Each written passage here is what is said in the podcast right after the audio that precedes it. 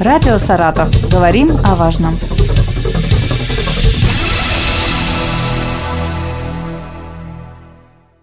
Здравствуйте, у микрофона Елена Тёмкина, и сегодня мы поговорим об очень важной теме. Она касается дач Многие уезжают на свои приусадебные участки, и сегодня в нашей беседе будем опираться на вопросы радиослушателей. Итак, со мной э, в студии эксперты управления Росреестра и филиала Роскадастра по Саратовской области. Это исполняющий обязанности начальника отдела государственного земельного надзора Евгений Куценко, заместитель начальника отдела организации мониторинга и контроля Ирина Соинова и начальник отдела обработки документов и обеспечения учетных действий. Номер два Валерия Красичкова. Здравствуйте. Здравствуйте. Здравствуйте. День добрый.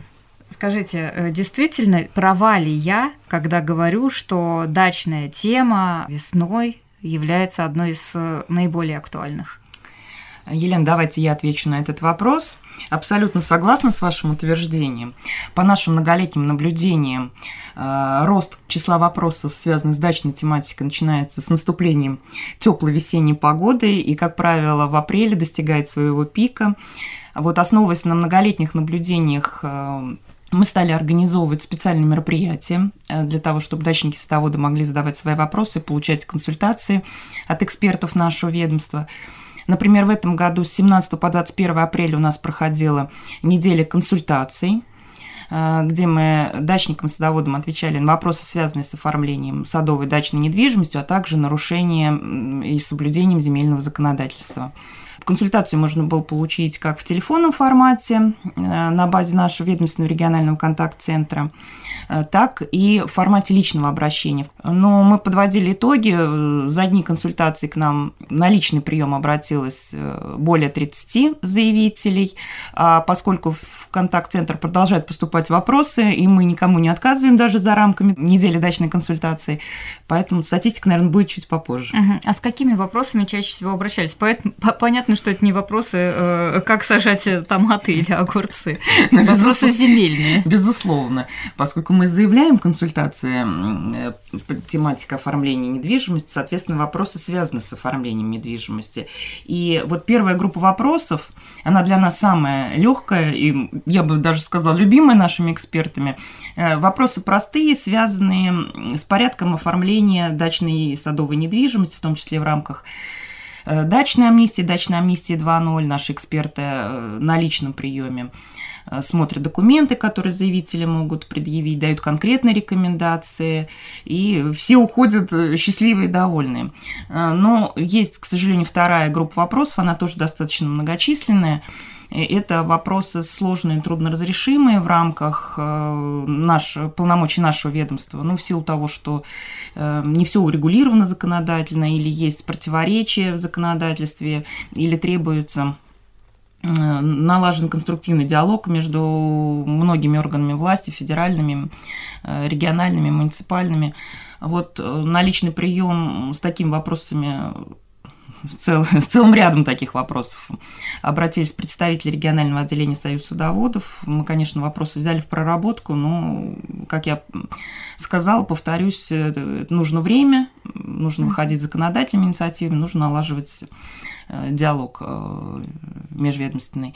Ну и третья группа вопросов, она связана с нарушениями или с жалобами на нарушение земельного законодательства. Э, не все вопросы, сразу хочу сказать, относятся к полномочиям нашего ведомства, но, наверное, лучше меня на этот вопрос ответит Евгений Николаевич, осветит, поскольку он принимал заявителей именно вот по этой группе вопросов. Пожалуйста. А, здравствуйте, уважаемые слушатели.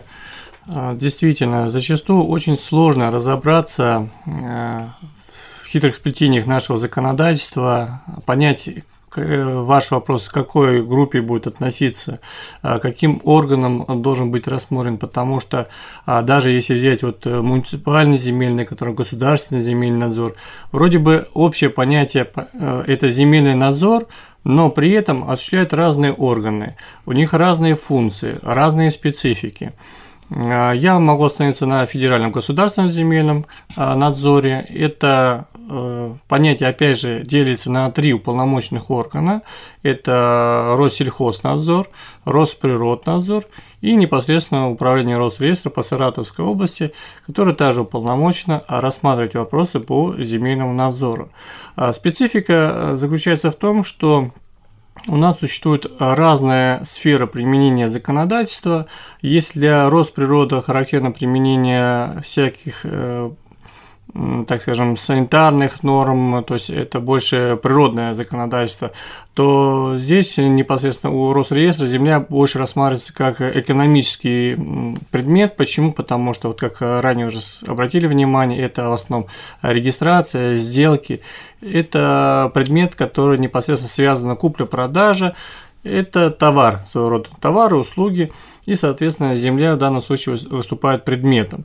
Вот именно в полномочия управления Росреестра входит группа вопросов по земельному надзору, которая связана именно с этим направлением, как экономическая сфера деятельности.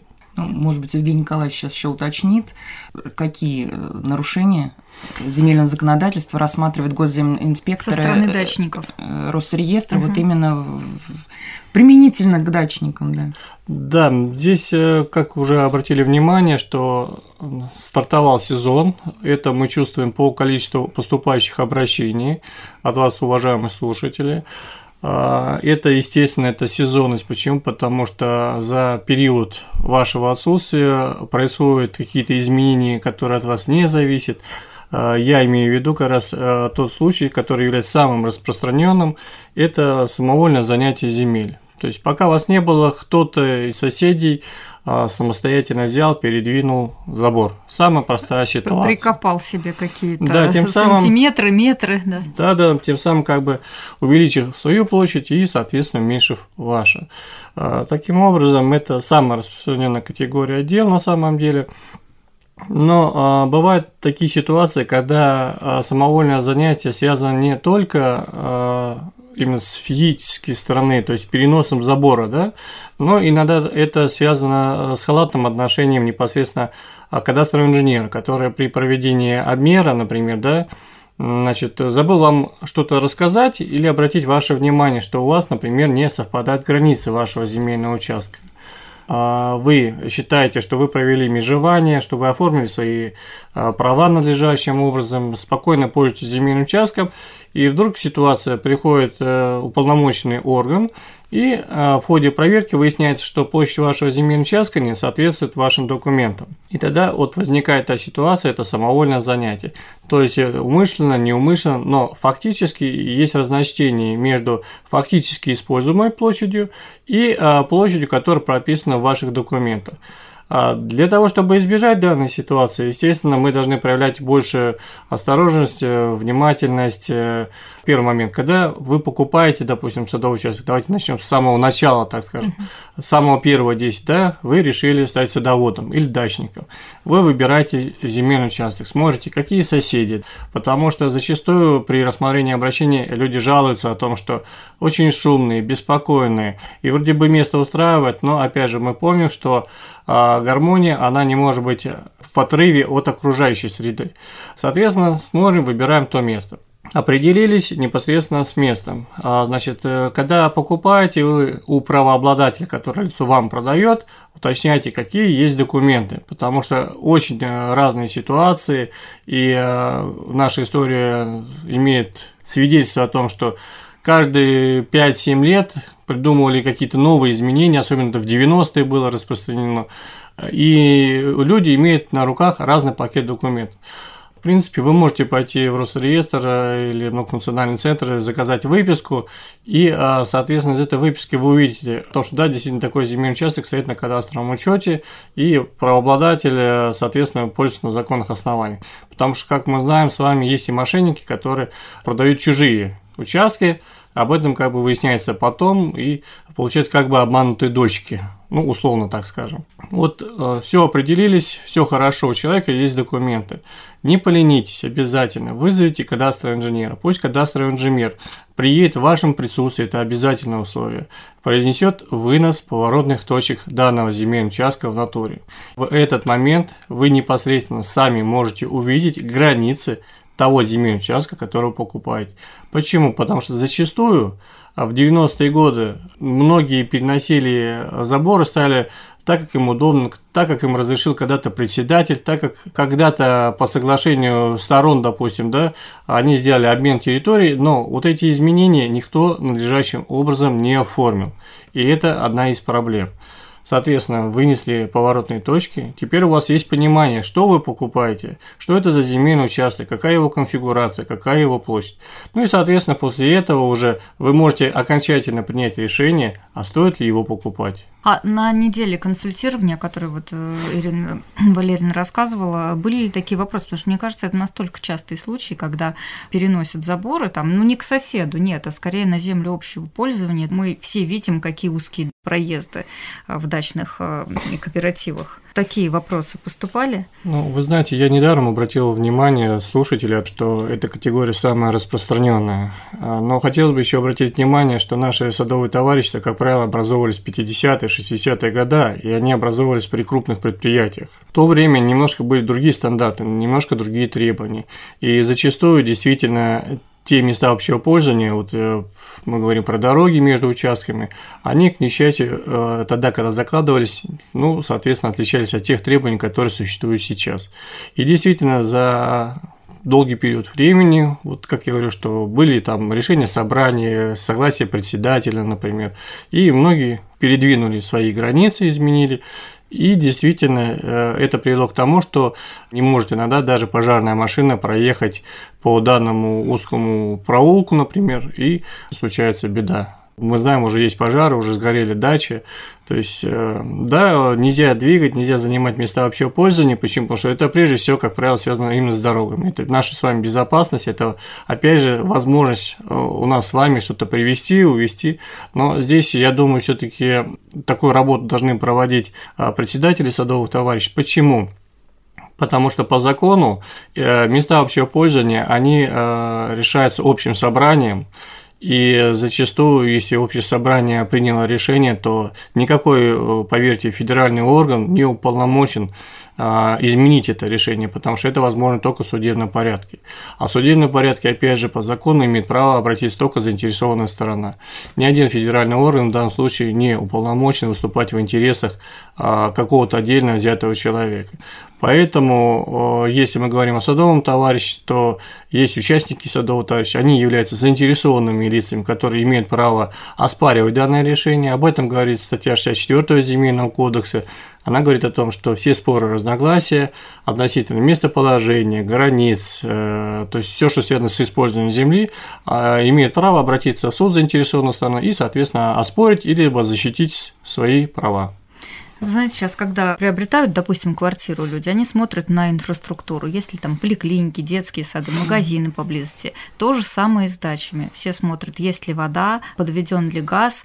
И еще один вопрос, э, есть ли э, поблизости магазины, где можно купить э, продукты, вещи первой необходимости. Можно ли в СНТ, на территории СНТ размещать магазины, ларьки продуктовые? Ну, кстати, с таким вопросом к нам тоже обращались в рамках uh-huh. недели консультаций. Обращались, причем как э, те граждане, кто хочет в рамках закона такой магазин открыть, uh-huh. предположим, в рамках СНТ, так и те, кто жаловались э, на, незакон... на, да, на незаконное да? использование но я думаю, сейчас Евгений Николаевич нам расскажет. У нас последние законодательные изменения, прям вот буквально на днях произошли. Действительно, это очень интересный вопрос, потому что в полномочия управления Росреестров входит в том числе и надзор за Э, использования земельных участков, то есть целевого использования. Ранее мы выявляли использование земельных участков не по целевому назначению, а именно землях садовых товариществ, когда размещались какие-то магазинчики, там то же самое мороженое продавали. Э, там строительные материалы. Но ранее действующее законодательство, оно исключало размещение таких объектов на данной категории земель. И 14 апреля наконец-то законодатели услышали проблемы садоводов, любителей и приняли наконец-то закон, а, внесли изменения в закон о садоводстве и допустили, то есть разрешили возможность использования на данном земельном участке, прям зачитаю дословно, что для реализации товаров, проведения работ и оказания услуг для граждан, ведущих садоводство, огородничество – Для указанных целей на земельных участках общего пользования допускается возведение некапитальных строений и сооружений. Именно обращаю внимание, некапитальных, то есть это не может быть полноценное какое-то здание, как вот объект недвижимости, который будет работать это именно не капитальное. То есть это то, что... какой-нибудь, да, по который сути можно дела, увести. Абсолютно uh-huh. верно. Но здесь возникает другой момент. Любой закон, он прежде всего провозглашает нормы и э, следующая проблема, которая встает, это использование, то есть применение фактическое. Почему? Потому что закон любой – это рамочная, прежде всего, норма, из которой вытекает возможность или невозможность, но всегда есть но в данном случае, если мы говорим про населенные пункты, а у нас большое достаточно количество а, садовых товарищей находится на территории населенных пунктов, то есть город, поселок, и по закону у каждого поселка, города есть правила землепользования и застройки. Вот обращаем ваше внимание, что данные правила землепользования застройки все-таки, я считаю, должны быть внесены изменения а, с учетом вступивших э, сил действующего законодательства. В противном случае, получается, с одной стороны, закон говорит, что возможно, а данные правила они исключают. Вот чтобы не было вот этих противоречий, все-таки считаю, что есть необходимость э, пересмотреть правила землепользования застройки. Да, это не быстро, да, это достаточно такая сложная процедура, но тем не менее норма права есть, которая дает законодателю э, возможность э, привести в соответствие услышать чаяния наших садоводов и, соответственно, допустить использование. Вот. Если же у вас ваше садовое товарищество не в границах а, населенного пункта, то таких правил землепользования нет в настоящее время, или, по крайней мере, не приняты. И тогда все будет зависеть от вашего устава, который э, действует на территории вашего садового товарищества. Пожалуйста, общим собранием, здесь все прописано, в принципе, э, принимается решение – обращаю внимание именно общим собранием, и э, возможно размещение таких объектов, то есть э, вы на общем собрании определяете, где это будет располагаться, э, сколько таких будет у вас объектов, и ради бога, пожалуйста, на законных основаниях данные лица будут вести свою коммерческую деятельность в ваших интересах. Хотел дополнить, да. что общим собранием решение принимается во всех случаях. И если uh-huh. есть ПЗЗ, это правило землепользования и застройки нет, решение общего собрания членов СНТ нужно для того, чтобы такой объект разместить. Ну и СНТ может и инициировать со своей стороны процесс изменения правил землепользования и застройки. Как Евгений Николаевич сказал, да, это не быстро, там несколько этапов и сложные процедуры, но тем не менее, чтобы по закону все было и чтобы не становиться нарушителями земельного чтобы законодательства. У органов не было лишних вопросов. Да.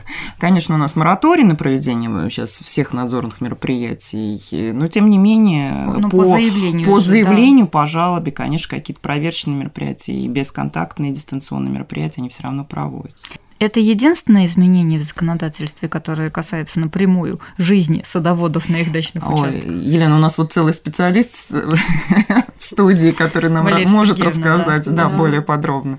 Хочу сказать вам, что к дачному сезону 2023 года государство подготовило нам ряд послаблений и нововведений, которые позволят наш отдых на даче с вами сделать более комфортным. Так, например, с марта 2023 года собственники освобождаются от уплаты вывоза бытовых отходов. В этом случае, если наш дачник проживает за городом весь летний сезон, то он может теперь не уплачивать за вывоз мусора, который в городе. В городе, да. Это очень приятная новость, но только надо учесть, что надо обратиться в управляющую компанию с заявлением, где будут указаны сроки отсутствия в квартире и документ, который подтверждает проживание по другому адресу. Например, справка старшего по поселку, либо справка председателя садоводческого товарищества. Но важно помнить, что документы необходимо подать не позднее окончания месяца с момента возвращения в город. Нужно взять справку да. в дачном товариществе, привести ее в свою ТСЖ или в управляющую компанию, написать заявление, и тогда вы будете платить только за вывоз мусора там на даче, а в городе да, уже... На да, на самом деле пенсионеры с восторгом восприняли эти изменения, потому угу. что, как правило, они где-то в, в апреле уже выезжают, возвращаются к октябрю, и получается полгода они платят э, за и вывоз там, мусора и там, и там, да В общем, для них это существенные были траты, теперь они возрадовались. Да, замечательные новости. Я думаю, что не только для людей старшего поколения, потому что у нас много любителей. Наверняка, да, я просто опираюсь на те, на те, на ту обратную связь, которую мы получаем в нашем А просто это самые активные люди. Скорее всего, так. Так и есть. А Еще какие-то изменения есть? Да, также с 1 марта 2023 года стали доступны установка мангала и рожек костра ближе к дому. Послабления в данном вопросе были связаны, конечно, от большого количества жалоб, поступающих от дачников, садоводов, что не всегда возможно соблюсти нормы, которые установлены законом. Ну, напомните, может быть, Валерия, какие были раньше? Раньше были, это надо было 50 метров соблюсти норму от жилой постройки но не всегда площадь садового участка позволяла соблюсти эти нормы. Поэтому власти пошли навстречу дачникам, и теперь место открытого дня сократилось до 15 метров относительно ближайшей постройки. Сжигать сухую траву ветки можно в 7,5 метрах от дома – а устанавливать мангал можно минимум в 5 метрах от зданий. Не забывая при этом о правилах пожарной Правил безопасности. Пожарной безопасности. Это, да. конечно же. Предлагаю потом вот к этой теме вернуться чуть попозже. Да, это, у нас еще есть э, новости приятные для дачников. Еще одним важным нововведением является возможность проведения онлайн-собрания дачников. Теперь голосование может проводиться не только очно, но и через различные электронные площадки, например, через портал госуслуги. Члены СНТ вправе сами выбирать технические средства, которые будут проводиться голосованием. Поправка в законодательство расширяет перечень вопросов для рассмотрения на садоводческих собраниях. Уточняется количество членов правления товарищества, сокращается до 30-дневного срока рассмотрения заявления о приеме в СНТ, что позволяет не затрагивать процедуру на долгое время. Ну и напоследок очень резонансная тема. С 1 января 2023 года на дачных участках теперь официально можно разводить живность. В одно время у нас законодатель запретил разводить кроликов, птиц. Кур, я помню, очень Кур. спор очень, было, споров много. Да, очень да, много да, было да, да, нам очень много дачников. было обращений. Потом да, ссылались совсем недавно. совсем недавно. Вот когда Конституционный суд да. принял решение, им тоже все размахивали, но наконец теперь законодательно. Теперь мы да? можем с вами разводить кроликов и птиц на своих дачных участках. А я так думаю, это требует согласия или одобрения общего собрания? Ну вот про это еще нет разъяснений, да? да? Не, я почему То есть, если петух очень громко кричит да, по утрам, что... то может мешать соседу. Сосед может пожаловаться. На да, и тогда, да. получается, мы с вами купили земельный участок, как э, там прописано, не только для выращивания там сельхозпродукции, так скажем, для личного потребления, но и прежде всего для отдыха. Я думаю, не каждый готов, например, приехать на участок и слушать по утрам, как его поднимает вместо будильника ж- ж- птица. птица. Слава богу, в нашем садоводческом товариществе мы друг другу терпимы и очень даже приятно слушать.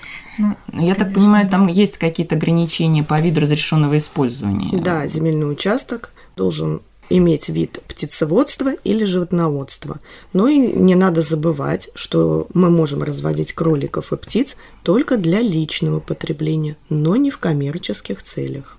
Вот так вот. Это очень важно. И, э, кстати, по поводу разрешенного использования. А, то есть, если у человека было садоводство, а он решил там разводить, это нужно обращаться опять, ну, можно опять-таки, да, выбрать еще один из видов дополнительно. Дополнительно. Если то есть, это надо оформить в любом правилами землепользования Опять же, застройки. мы упираемся в правила землепользования да. и застройки, в которых должно быть все прописано. И человек может выбрать э, как основной, так и дополнительный. дополнительный да, вот с условно разрешенными там, конечно, будет все немножко, немножко посложнее. Да, но вот дополнительно он может выбрать свободно. При этом вся инициатива, прежде всего, от заявителя, потому что у нас регистрация носит заявительный характер, Всё и верно. гражданин должен Всё реализовать верно. это право, потому что за него это решение никто не примет. Ну вот мы все время стараемся тоже гражданам разъяснять их права, э, чтобы они их реализовывали э, и использовали в том числе площадку э, личных консультаций для того, чтобы не только ответить на вопросы, но какую-то информационно-разъяснительную работу провести, рассказать там о необходимости и пользе межевания земельных участков. Вот Евгений Николаевич затрагивал эту тему, да, это проведение кадастровых работ и вынос точек натур. Но на самом деле это злободневная проблема, потому что пограничные споры не стихают они и в судах, они и у нас, и жалобы и упреки, мы знаем многолетние истории, которые тянутся. Вот поэтому, пользуясь случаем, всегда стараемся рассказать, э, как это необходимо. Э, опять же, вот затрагивали тему пожарной безопасности. Наши госземинспекторы пользуются любым случаем для того, чтобы рассказать, да -да, какие, меры, какие меры может дачник на своем участке реализовать для того, чтобы избежать Ну, потому что тема действительно большая. Ну, мы видим, да, что у нас уже очень серьезная. Ну, да, уже вот начался дачный сезон, и мы уже видим, сколько пожаров, сколько фиксируется возгораний. Кроме того, на территории, прилегающей к Саратову, введен особый противопожарный режим. А это означает, что уже те нормы, которые прописаны в законе, насколько я знаю, они тоже подвергаются запрету. Ну, вы знаете, это не только на прилегающей, вообще на территории Саратовской области губернатором объявлен повышенный вот этот противопожарный режим, то есть статус это значит, что идет более жесткие нормы по применению, допустим, штрафных санкций. Это более внимательные и, так скажем, беспрецедентные меры реагирования по всяким случаям почему-то обращали внимание ранее сейчас о том, что в каких э, пропорциях или э, соотношениях возможно вот, э, сжигать траву. Почему? Потому что зачастую бывают такие случаи, что садовод-любитель сжигает траву и нечаянно сжег рядом две дачи. А почему? А сильный ветер подхватил это пламя и унес, как говорится, и потом остается только разводить руками и винить только себя в этом. Вот, соответственно, управление Росреестром Саратовской области в том числе занимается разъяснительной работой мы не прекращаем уже э, длительное время, разъясняем нашим и садоводам, и дачникам, собственникам жилых домов, участков. Почему? Потому что, прежде всего, земля, мы понимаем, что это объект не только все-таки экономических отношений, но это прежде всего природа. Природа не терпит пустоты. И, соответственно, мы понимаем, что после зимы она просыпается, благоухает, все прекрасно, замечательно, но мы с вами должны подготовить земельный участок, который мы с вами используем к сезону. А что это значит? Это значит, надо вынести старые сучи какие-то, да, опиловку деревьев произвести, убрать прошлогоднюю траву, если это не сделали в конце того сезона. Таким образом, вы, первый момент, помогаете природе э, лучше э, вступить в новый сезон, а, соответственно, порадовать вас плодами, а с другой стороны вы исключаете те неприятные последствия относительно пожара. Почему? Потому что э, любой вот этот мусор, который остается, он может послужить источником. При этом мы знаем, что пожар может быть вызван разными стихиями, не только человеческим фактором, да, но и сухие грозы, например, и битое стекло, как линза, например, и замыкание проводов. То есть причин может быть множество. Конечный результат один, и он самый неприятный и плачевный. Вот чтобы избежать данных моментов, вот мы всегда обращаем внимание, что все-таки надо следить за своим земельным участком, не полениться выйти вокруг своего земельного участка хотя бы на расстоянии двух метров. Почему двух метров? Потому что практика показывает, тут верховые пожары, они чем особенно? Тем, что, по сути дела, огонь перебрасывается по верхушкам деревьев э, и идет, шагая, не опускаясь, например, к земле. И только разрыв непосредственно, то есть физически, когда он не может переброситься, он исключает пожар. Соответственно, если вы вокруг своего земельного участка, да, если есть такая возможность, даже если, например, вот у нас есть одна категория проблемная, которая пока не разрешена, и это заброшенные земельные участки, которые а, зарастают этой дикой растительностью сорной.